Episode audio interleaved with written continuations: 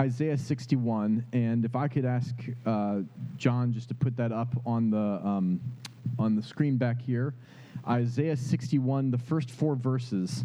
This is the mission statement of Jesus, and I want to remind us that this scripture basically tells us that the work and ministry of Jesus is to take those who are described as poor which means that they know, have need and know their need and are willing to accept help, take those people and turn them or transform them into agents of transformation. Let me make this more personal. This scripture is saying that Jesus' work in you and me takes our broken areas and causes those to become the very things that that he works in to transform us and to make us agents of transformation. I'm going to read the scripture now Isaiah 61, verses 1 through 4. The Spirit of the Lord God is upon me, because the Lord has anointed me to preach the good news to the poor. He has sent me to heal the brokenhearted, to proclaim liberty to the captives, and the opening of the prison to those who are bound to proclaim the acceptable year of the Lord and the day of vengeance of our God, to comfort all who mourn, to appoint those who mourn in Zion, to give them beauty for ashes, the oil of joy for mourning, the garment of praise for the spirit of heaviness, that they may be called trees of righteousness, the planting of the Lord, that he may be glorified and they shall rebuild the old ruins. They shall raise up the former desolations, and they shall repair the ruined cities, the desolations of many generations. Can I just ask that we would pray for a minute here and just ask the Lord to take uh, what we're about to look at, look at the scripture, and most specifically, uh, the healing of our hearts, that we would be agents of the healing of hearts of others. So, Lord, we do thank you uh, that you are here and that you are with us. We lean entirely upon you, Jesus. We don't want to just meander through life surviving. We want to walk with you. We want to see your kingdom come, your will be done on earth and in our lives and in our homes and in our neighborhoods, our streets, our workplaces, as it is in heaven. Lord, we thank you and recognize we cannot do this on our own, but you are most able. Lord, we bring our hearts before you this morning. You know our hearts even better than our heart than we do. Lord, you know the places that you desire to heal. We ask you, Lord, this morning in Jesus' name, that you would bring healing to any area of brokenheartedness. In Jesus' name, amen. Amen. The amazing thing of this scripture, if I could say again, is that in verse 4, if you can read, apologies for the smaller font, they will rebuild the ancient ruins, restore the places. Uh, okay, we need, we need another translation. That's fine. They will rebuild the ancient ruins. These, who are they in verse 4 down here? They, as we said last week, they is those who in verse uh, 2 are described as mourning. And if you go on before that, it's those who are apparently in captivity or in prison of sorts. That's speaking of spiritual bondage, not physical, natural. And then it's in earlier in verse 1, it says brokenhearted. Who are the, those who would rebuild ruins? It's people who have issues, right? Who are mourning, who are brokenhearted, who are in captivity, and who ultimately, as it says in the beginning of this verse, verse 1, poor, which, as we said, does not just speak to the economically disenfranchised, it speaks to those who have need and who understand that they have need, and as a consequence are willing to accept the help for that need. It really is speaking of humble. In fact, that is one of the translations of the original Hebrew word, is humble. And humility and faith are the two magnets of the grace of God for the work of God to be done in our lives. God doesn't need our awesome talents and our skills. He doesn't even need all of our doctrinal perfection. He needs a heart that is willing to say yes. That's always been the case, as it was in the, case with Mary, the mother of Jesus. visited by, uh, by uh, the angel Gabriel with the announcement that you are going to become pregnant as a yet unwed teenage girl with God's son. That's a pretty big message, right? Did she have some great credential? Was she f- just fresh out of Bible school and had aced her exams and she was had all of her stuff? No, she was a teenage girl in love with Joseph, a carpenter, from nowhere, right? What did she have for her? Her response to the angel Gabriel was, So be it. Let it be done to me according to your word. A yes in her heart. That's poverty of spirit. It's the opposite of pride. Are you following? If you and I can become good at not being prideful, and some of us are very humble in the way that we walk around in front of people, but before God, we're full of barriers. No, you cannot touch that. No, you cannot have that in my heart. You cannot have that part of my life. That's pride, right? Are you following? Some of you are like, ouch. Well, I'm not trying to be ouch. I'm trying to lead us to becoming a rebuilder of ruins and enter into the call that Jesus has for us. And so that's the plan that God has for us is to make us, it's this cycle, this ever evolving cycle that Jesus perpetuated of bringing transformation that those who, who catch on to the gospel would then themselves become healed and freed from captivity and set in their divine place so that they could then become rebuilders of ruins, so that they would go out and preach the gospel and help people find healing and freedom from captivity and being set into their place, so that they could. Are you following? This is the perpetuated cycle that Jesus started. And this is what you and I are really entering into. Well, I thought church was all about just coming to church on Sunday and I hear a good word and I get encouraged. Maybe that's what we've known church to be, but that's not what Jesus started. I want to get back to what Jesus started. So, rebuilders in verse 4 are the ones who are, are, are, have issues, as I said before, and becoming a rebuilder begins with simply the healing of the heart. I want to just quickly explain that it says that the Spirit of the Lord, uh, the Spirit of the Lord God is upon me. I'm not even going to look up there because it's just a completely different translation than what we're looking at. Read the New King James. mixed with the King James. That's the more accurate one. So the, the Spirit of the Lord God is upon me. He's presenced himself because he has anointed me. He anoints me. This is Jesus. Jesus quoted this at the beginning of his ministry, but in so much as you and I abide in Jesus, this is also speaking to you and me that you could say with Jesus, The Spirit of the Lord is upon me because the Lord has anointed me. Now that's awesome, right? We all get excited about that, the goosebumps and the, and the Holy Spirit upon us, and it feels good, and that's awesome.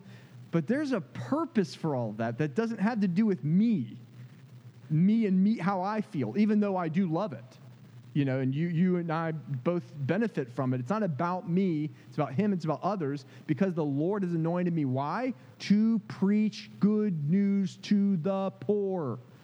God's heart breaks for the poor. Again, yes, sure, the poor economically, but the poor in spirit, as, Ma- as Jesus said in Matthew 5. And to reach the poor, he has to have a vessel. Jesus was that vessel and uh, Jesus said, As the Father has sent me, so I send you. We are sent. And there is a purpose for being sent. Do you know that the gospel is not like a sawed off shotgun that you just shoot and hope it finds a target somewhere and it, and it, it there's a target, can I say a target audience called the poor, but there's also a target it's shooting for. See, he didn't just say he's anointed me to preach the gospel to the poor it says that he has anointed me to preach the gospel to the poor. He has sent. That speaks of a commissioning. There is a target we're shooting for as we go about with the gospel. What is that? He has sent me to bind up or to heal the brokenhearted, to proclaim liberty to the captives and the opening of the prison to them that are bound, to, to proclaim the acceptable day of the Lord and the day of vengeance of our God, to comfort all who mourn, to appoint to them who mourn in Zion, to give them beauty for ashes. Are you following me? the, the, the, the work of the spread of good news of Jesus, and I'm not talking about you and I becoming evangelists who stand up on stages. I'm talking about Jesus doing a work in you, and you go tell others about what he's done. That's it. And I'm not talking about cramming down people's throat. I'm talking about loving people, and as you love them and as they get to know you, they find out what's happening in your life. That's what we're talking about. As people hear good news from you, or for some of you, you may be called to stand up and, and preach and, and all that kind of stuff. Don't, don't shy away from that either. I'm just trying to make it to where all of us are included in this. There is a purpose for it, ascending, a, a mission that we're on. It's to heal the broken heart. That's where it begins. Why does it begin with the healing of the broken heart? Because life begins from the heart. Proverbs 4:23 as we said last week, guard your heart with all diligence. Why? Because out of it flow the issues of life. Many of us think that the issues of life flow out of making a lot of money. And so we live lives trying to make more money because surely money changes everything, right? Or some of us think it's popularity, or some of us think, think it's what? Scripture says that everything in your life flows from the condition of your heart. And if that's the case, God is most sincerely and supremely interested in touching your heart so that you can live free and be that agent of transformation. Are you following? If that's true, your course of following Jesus' will for your life is not about you being perfected, it is about you allowing him into your heart.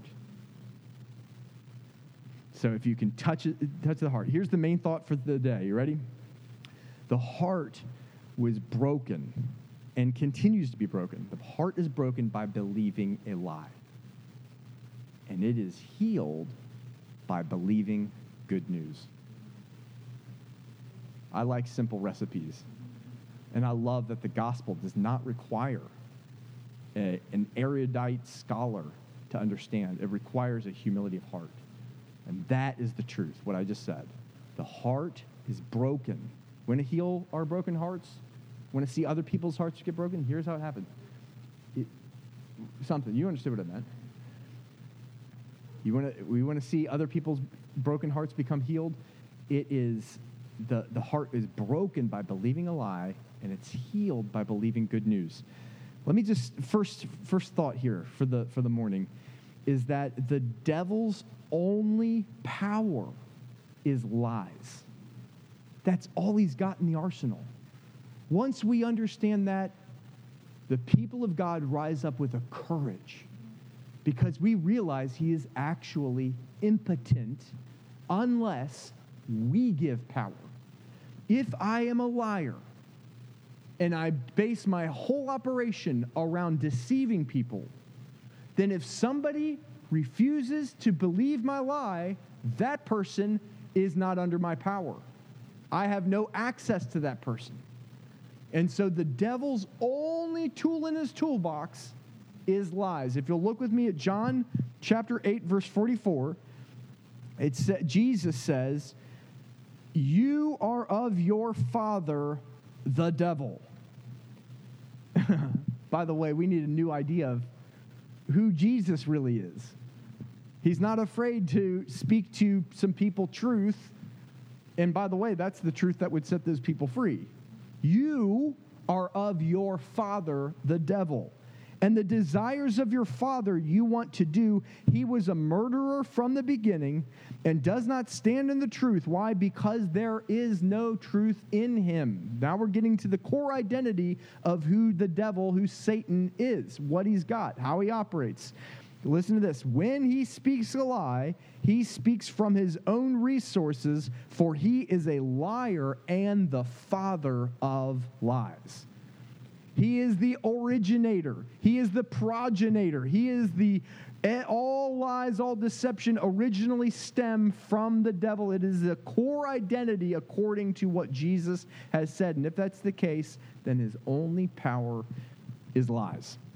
A lie, my friends, just to kind of look at how he operates, a lie is most deceptive when it is encased in 90% truth and the lie is just that other little alternative perspective. Can we say alternative facts, maybe? Alternative facts that he puts into 90% truth, and it's that little 10% lie that does the, the destruction. So the devil has never once, since I've been a Christian, appeared on my shoulder with a pitchfork and a tail. He's never appeared to me physically. I've never, and yet he surrounds me all the time. I don't know, his minions. Some of you are like, well, the devil isn't omnipresent and whatever. The work of the devil is surrounding us all the time. All the time. The Second Corinthians refers to the devil as the God of this world. That's a whole other thing we can't get into now, but let's just understand that he has limited access and power and authority over this world because man, who was given authority and power over this world, yielded it to him at the fall. Uh, Paul in Ephesians calls him the prince of the power of the air. So their lies, his deceptions are, are all around us. And it's 90% truth, caked, baked into it 10% lie. It's like in the Garden of Eden. If you notice, the first time that we see the devil, uh, he appears to uh, Eve actually in the garden, and he says a lot of things to her that are true. He, he points out some things, and it actually says in Genesis chapter 3, verse 6, I'll read it to you. It says that, so that when the woman, or Eve, saw that the tree was, number one, good for food, that was true. That it was pleasant to the eyes, that was also true. It wasn't just a lie and that it was desirable to make one wise, also true. She took of its fruit and ate. And I want to say that to you and me. Most of us have about those, well, this is true, and this is true, and that's true. So I'm, that's pretty compelling lie. That's, that's pretty compelling, and we end up believing it. But it doesn't happen that consciously. You follow what I'm saying? It happens, life events happen, and we make conclusions about things that have happened to us that get into our heart and become a core inner belief. And that core inner belief breaks our hearts and also brings us into bondage. This is the stuff that the good news is coming in to heal our hearts.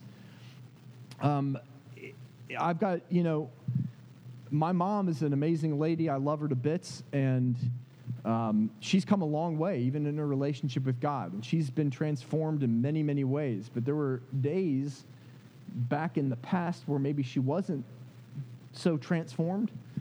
And I want to honor my mom. I'm not trying to put her, uh, you know, in the, uh, but, but just to say there were some moments earlier in her life where perhaps her modus operandi and her way of trying to respond to life situations was, was not as healthy as it would be today. And uh, that would make me upset. How many of you have ever been upset with your parents before because of the, their modus operandi? And, um, but I began to realize, you know, reflecting back on her past, her, she would tell us stories of how her mom was, and I met her mom, you know, she was my grandmother. Um, and she was certainly not a very um, emotionally available person. Very kind of harsh, very unto herself. Didn't really affirm my mom at all. In fact, one morning, Christmas morning, my mom opened up stockings together with the rest of her siblings, and in her stocking, unlike the rest of her siblings, was a lump of coal. And when she looked at her mom, her mom said, Well, you were naughty this year. And my mom was like a straight A student, perfect little girl, right? That's what my mom lived under. And so as an adult, that, that had some effects on her over a period of time that I reaped the negative reward of and experienced the negative end. But it's been important for me to forgive her. Why? Because she, her heart was probably broken from stuff that she did not choose. She grew up in an environment that taught her some things that God did not want her to learn. And there's an alternative truth that she's come to learn about the love of God that's begun to touch some of those areas and transform some of her thinking and her feelings. Right?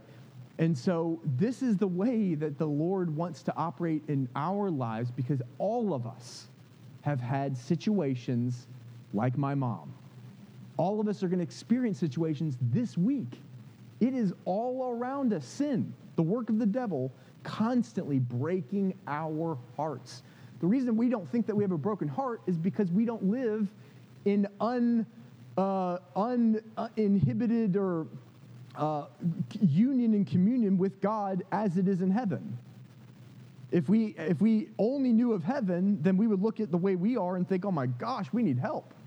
You, you follow what I'm saying? The good news is Jesus has opened up the way to heaven. The kingdom of heaven is at hand, within grasp. Repent and believe the gospel. This is what Jesus came to do restore heaven into the hearts of people, to transform us so that we become agents of transformation. And so, if you look at uh, another garden, you know, that was the Garden of Eden. Jesus was in kind of another wilderness, we'll say, right after he gets baptized. He's about to start his ministry, and the devil comes to him there. And it's the same thing. The devil came to Adam, the first Adam, the first man, and he came to the last Adam, Jesus Christ, in the, uh, in the, in the wilderness to try to tempt him right before he was about to embark in his ministry. And one of the things that he did, I won't go into all those temptations, but if you'll look with me in Luke chapter 4, the same chapter where Jesus begins the ministry, his ministry and quotes Isaiah 61, by the way. Luke chapter 4, verse 5, it says, Then the devil, taking him, Jesus, up on a high mountain, showed him all the kingdoms of the world. Now, when, when the devil took Jesus up onto a high mountain, showed him all the kingdoms of the world, guess what? Were those kingdoms make believe? Those were the kingdoms of the world. This is true, is what I'm saying. He wasn't lying to Jesus, he was showing him some real stuff. You following? all the kingdoms of the world in a moment of time. Verse 6 And the devil said to him, All this authority I will give you and their glory, for this has been delivered to me. That was not make believe. It had all been delivered to him at the fall by Adam and Eve. That's how he became the God of this age, the prince of the power of the air. He was not called that before Eden, right? How did he begin to, how did he become that? Because the keys were handed over by Adam and Eve at the fall. All this authority had been given to Satan, and he had it to give. That was true. The kingdoms were true. The promise of what he was going to do was true, or what he could do. And I will give it to whomever I wish. And therefore, if you will worship me, be, worship before me, all will be yours. Do you see? True, true, and then the alternative. Truth, truth, Here's the twist. Here's the temptation. He didn't say exactly, here's my lie. He gave something that was compelling and juicy and smelled good. And he wanted Jesus, there could have been something in Jesus that would want to say, Yes, I want that. That sounds nice. And in that moment, Jesus says, verse 8, and Jesus answered and said to him, Get behind me, Satan, for it is written, You shall worship the Lord your God, and him only shall you serve. He didn't say what the lie was, but Jesus discerned by the Spirit that's the lie. Why? It counters the truth that my Father has given me, the, that the Father has spoken, that you shall worship only him. Therefore, because I know that, I know this thing that you've just said to me, as good as it could sound to my flesh, it's a lie. It's a twisting of the, of the truth. That's the power that, that Satan has to bring brokenness to our hearts. What I'm getting at is when my mom experienced that stuff as a child, she that was a literal coal on an actual Christmas morning, a humiliation in front of her siblings, a rejection by her own mom who is supposed to celebrate her, a, a, a actual feelings, actual circumstances and I'm saying that the devil brings actual circumstances that would try to suggest something of a lie to us, and, it, and we accept that lie without even knowing it. And it does damage in our lives and ultimately through our lives because hurt people hurt people. Did, do you understand what I just said? Hurt people hurt people. That's why forgiveness is so key in the gospel. You want to get healed? Forgive. Stop the chain. Stop the perpetuation of the cycle. Forgive. That's another story. Let me ask you a question here, folks. What has broken your heart? Can I mean, can I, can I ask you to actually think about the answer to that? What has broken your heart? Some of you may not know. I'll, I'll help you along with that process. What seems to be the thing that you respond in an unhealthy way in life. Maybe that thing that triggers you to snap, Maybe that thing, and it'd be mean or ugly to somebody. Maybe it's that thing that gets you to want to run away and hide. Maybe it's that thing that makes you want to go do that thing that you sh- know you shouldn't do, but it's the only way that you know to coax yourself and feel better. What is that thing? Let me ask you another question. What maybe is the lie that you believed to get you to that place of brokenness? What's the lie that undergirds inside of your heart? Can I ask you another question? What would God's perspective or truth be that re- would replace that lie? Just, just thinking on that. So, the, the first thing that we're looking at here is that the devil's only power is lies. But let's move on. The heart was broken by believing a lie. What I'm getting at is every lie that you and I have believed that has brought brokenness, excuse me, into our hearts, every single lie, it all stems from an origin of lie that we find in the garden. So to understand what happened at the garden is to understand how we can break the lies that you and I have believed thousands of years later. Making sense? So we were created in his love and in his pleasure. And I hope that lies make sense. I feel like I've explained that, so I'm going to move on. We were created in his love and pleasure. I'm just going to speak some truth over us um, as we're working to understand what the original lie was. We were created in his love and his pleasure. Would you uh, turn to Genesis chapter 1? We're going to look at the very beginning of this whole thing together. Genesis chapter 1.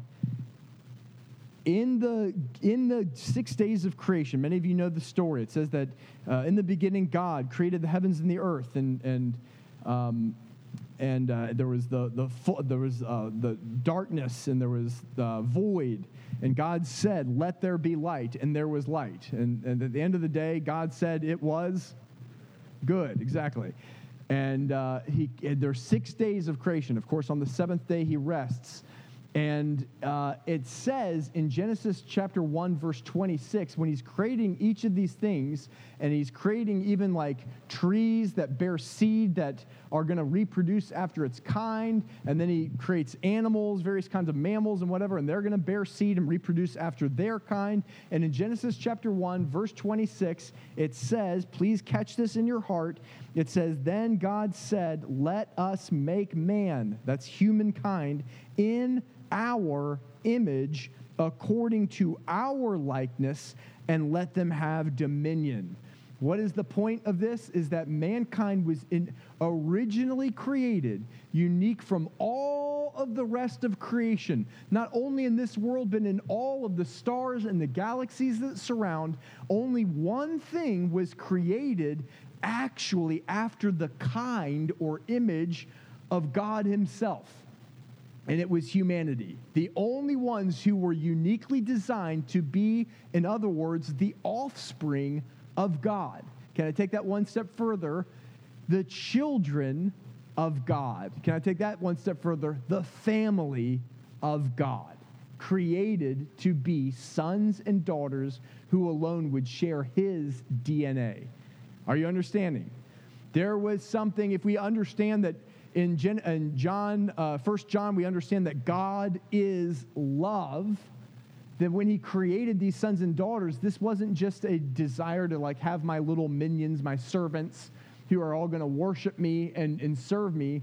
He created them in love, and love is always giving. God so loved the world that he gave. Love is giving, right? It's sacrificial. He created us in love so that he could love us, so that his love would have an object.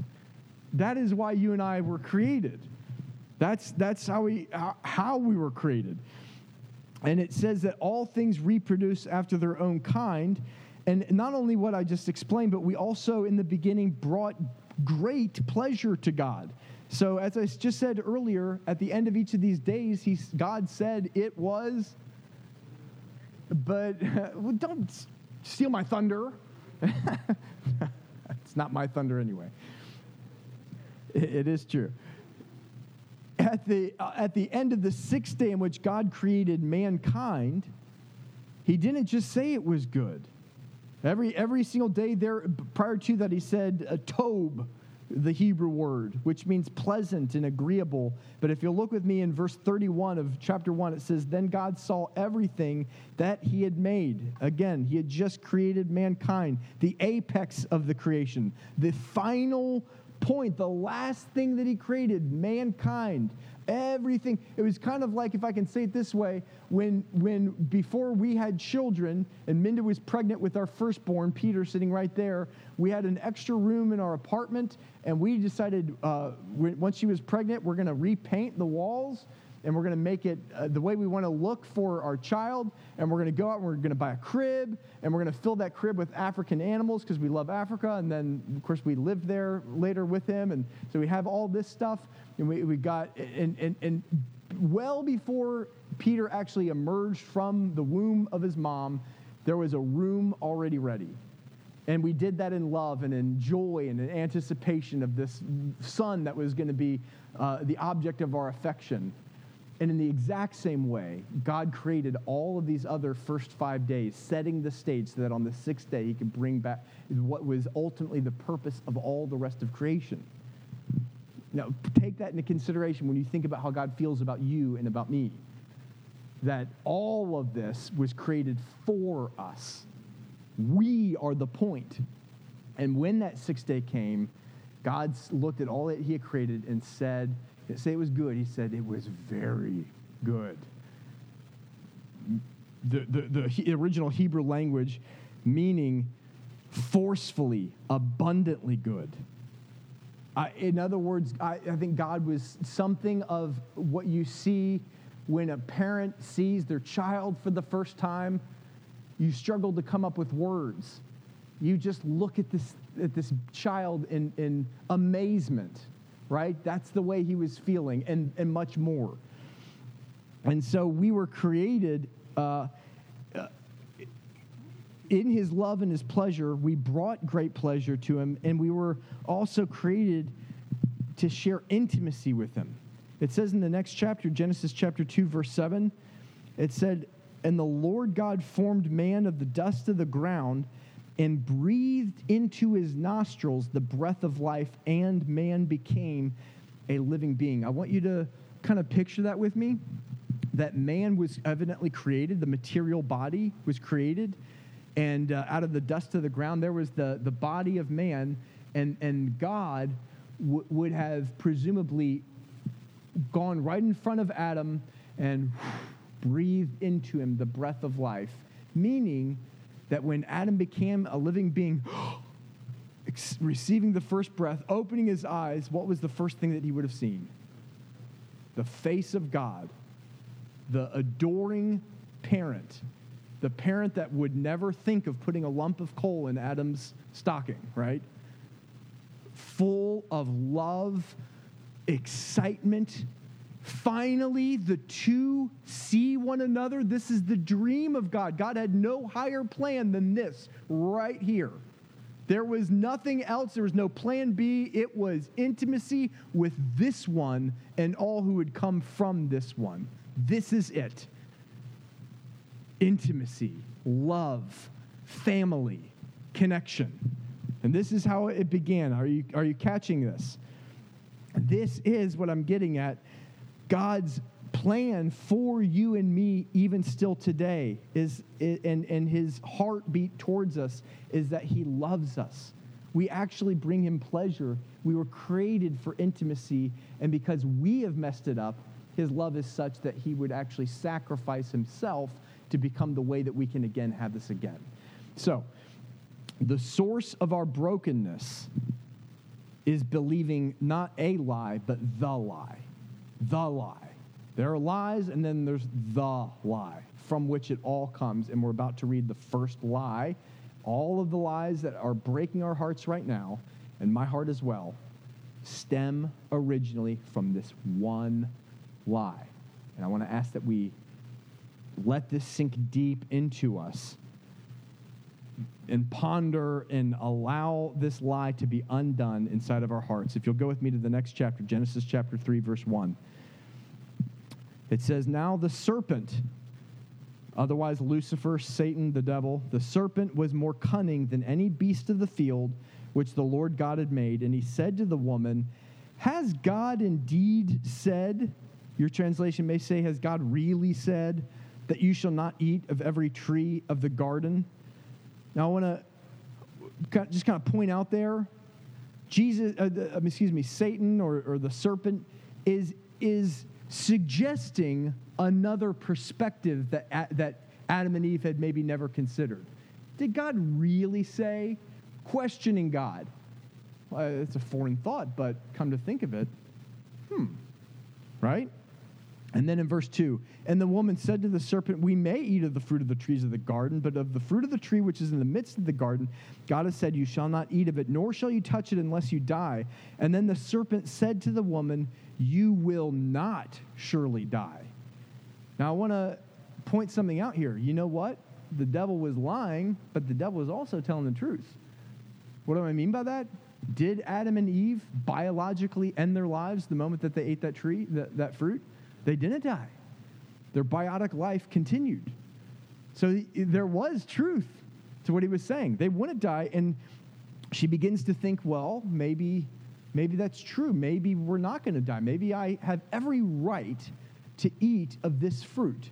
And in fact, I don't need to be afraid of it. And in fact, I'm just getting robbed from because if I think about it, that tree actually looks mighty fine. And he's just holding me back from something. And so he takes it a little further that the suggestion in what the devil just said is not just pointing out that you're not actually really going to die, it's that God is a liar. Are you hearing that? God is a liar. Now, you, you, you holy Christian people in here, I know you think, I would never think that God is a liar. I would dare say most Christians live most of the time believing that we can't really trust him. Verse 2 And the woman said to the serpent, We, oh, I already read that. Verse 5 For God knows that in the day you eat of it, your eyes will be opened and you will be like God, knowing good and evil which again was the truth. They did understand good and evil. What they didn't understand is that the knowledge of good and evil, which is the law, the knowledge of good and evil, is the thing that keeps us from life, which is not analyzing are we good, are we evil, what's right, what's wrong. It's following intimate connection with God. And as we keep that union unhindered, we live in life and we end up doing good and not evil. You follow? And so th- the knowledge of good and evil resulted in Adam and Eve realizing that they're naked. Why did they realize that they're naked? Because it caused them to analyze themselves. They were looking at themselves. How many of us Christians try to serve God by analyzing ourselves. Am I right? Am I wrong? Oh, that's not good. That's not. And Jesus is saying, hey, hey, up here. Look at me. Look, look at me. Peer, peer into my eyes. Yes, you've got issues. Yes, you've got problems. Looking at them, observing them, trying to fix them is not going to fix your problem. Look at me. Life, the tree of life, not the knowledge of good and evil. So God knows that you will become like him, knowing good and evil. That's true. However, it would reap spiritual death because it would take the focus off of uh, God and onto ourselves. But the idea of what Satan was really doing here is saying to Adam and Eve, God's lies are going to keep him up and you down.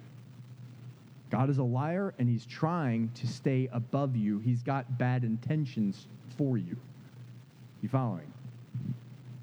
And then verse 6 So when the woman saw that the tree was good for food, that it was pleasant to the eyes, we read this earlier, and that the tree was desirable to make one wise, she took and ate of its fruit, and she also gave to her husband with her, and he ate.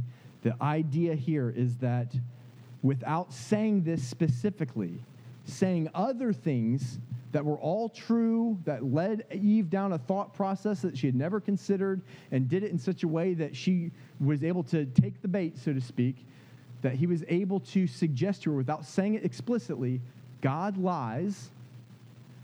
God, therefore, cannot really be trusted. And underneath all of that is God does not really love you. That, my friends, is the lie from which all lies come. God does not really love you.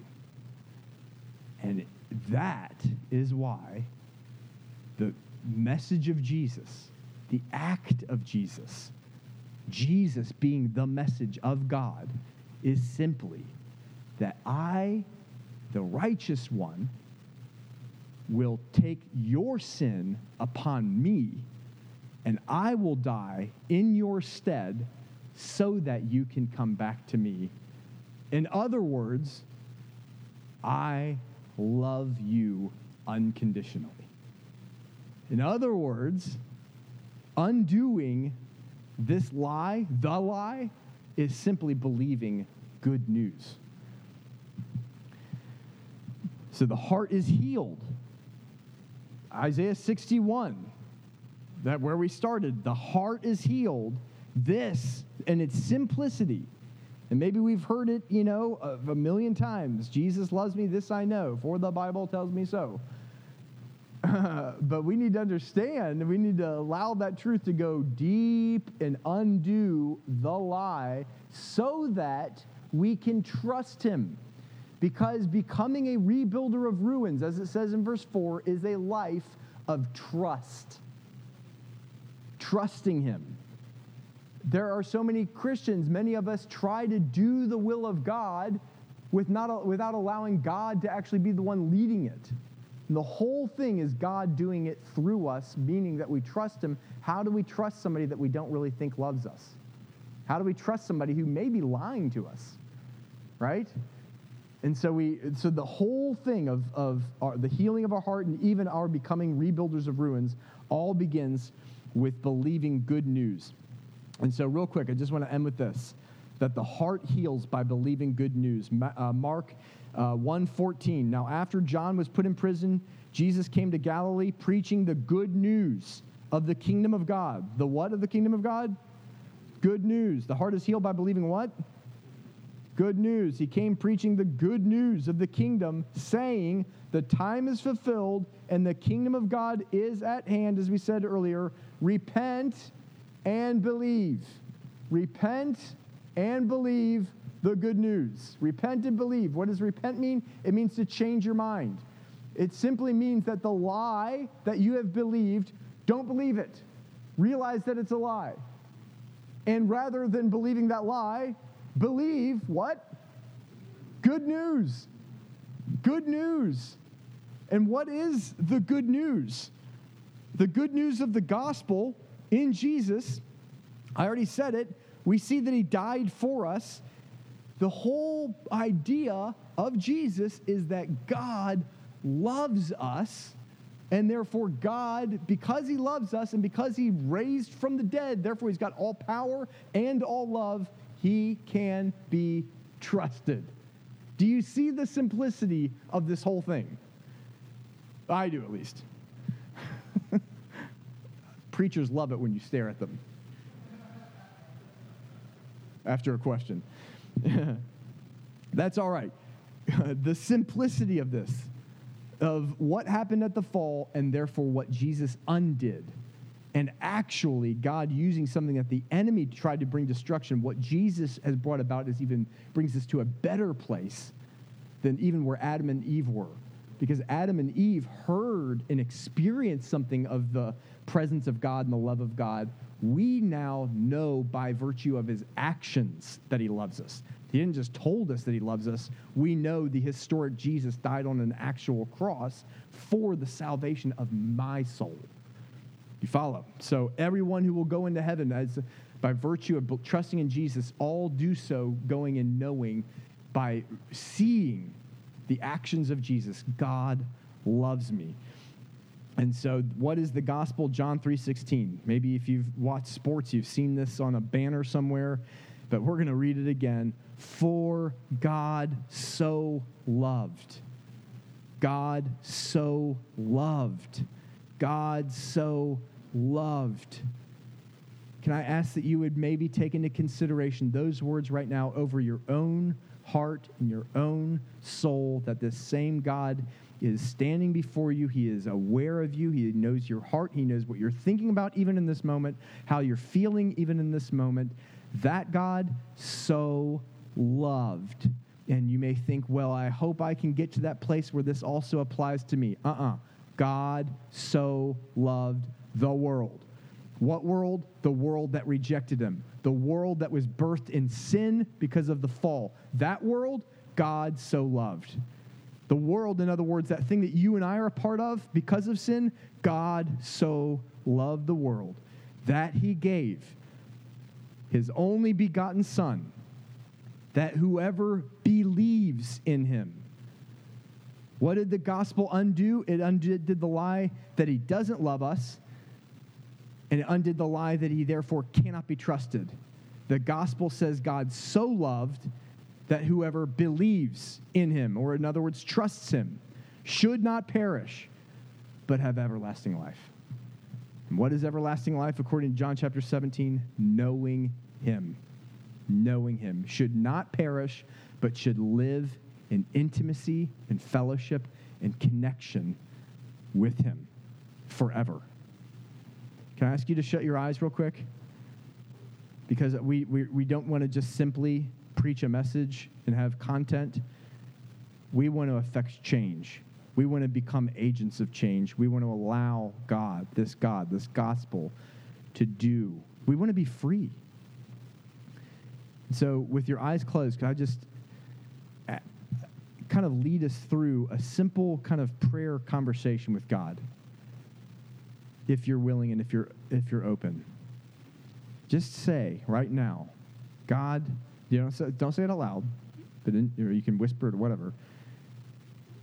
God, what is my area of brokenness? Where is my heart? How is my heart broken?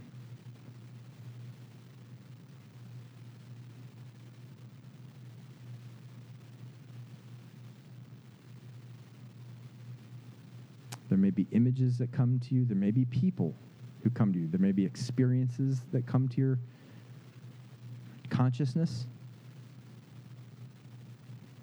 Let's ask God another question to follow up that one. God, who do I need to forgive?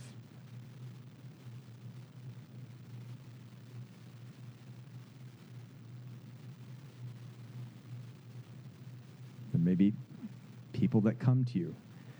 You may think that, oh, I've forgiven them. I want to warn you.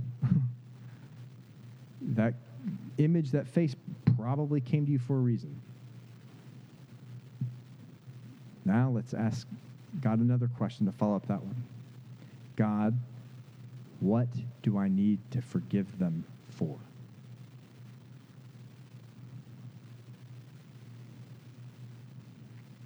Memories could come up, pain, hurt.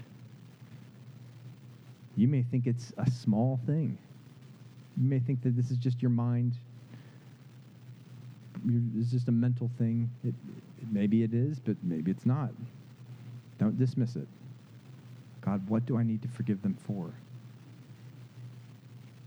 Now, this is incredibly important. There's power in specifically forgiving someone or something or some experience that has wronged you. It's ultimately forgiving a person. So I want you to say, I forgive, and put their name in Matt, Doty, Samantha, whatever. I forgive such and such for, and then name what you're forgiving them for.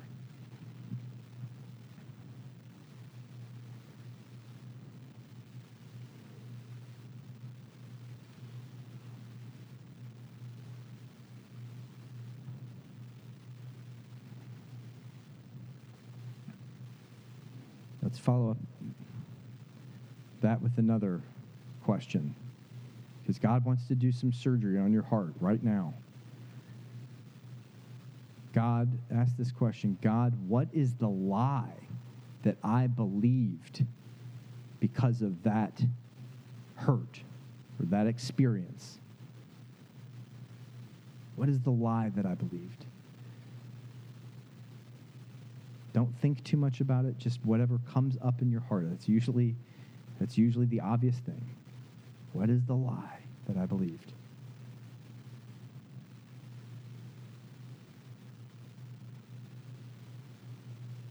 Usually it's either a lie about a person, an accusation about a person, a lie about God himself, or a lie about yourself. It's usually one of those three things. The devil is a liar and he's an accuser. He likes to accuse God, accuse other people, and accuse you. What is the lie that I believe from that hurt? As you identify any lies that perhaps you may have believed, say this, and you can whisper it, you can just say it in, in, in your heart without actually using words. I renounce the lie that, and you fill in whatever that blank is, whatever the lie is that you believed. I renounce that lie.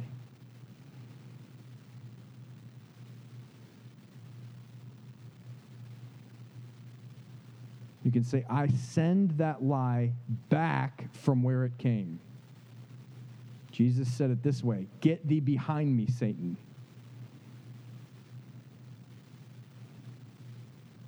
I spy you out, I see what you are, and I'm rejecting it, and I'm disassociating. That's what you're doing. Once you've done that, let's ask God, what is the truth that you would give me in place of the lie?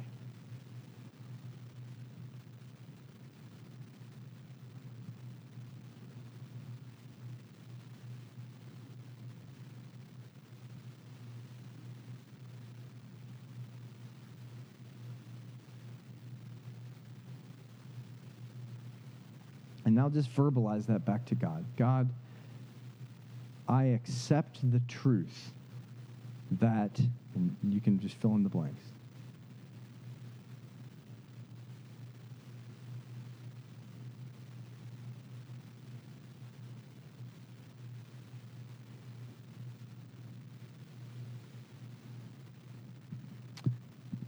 Amen. That little thing that we just went through is something that you can do it at any given moment.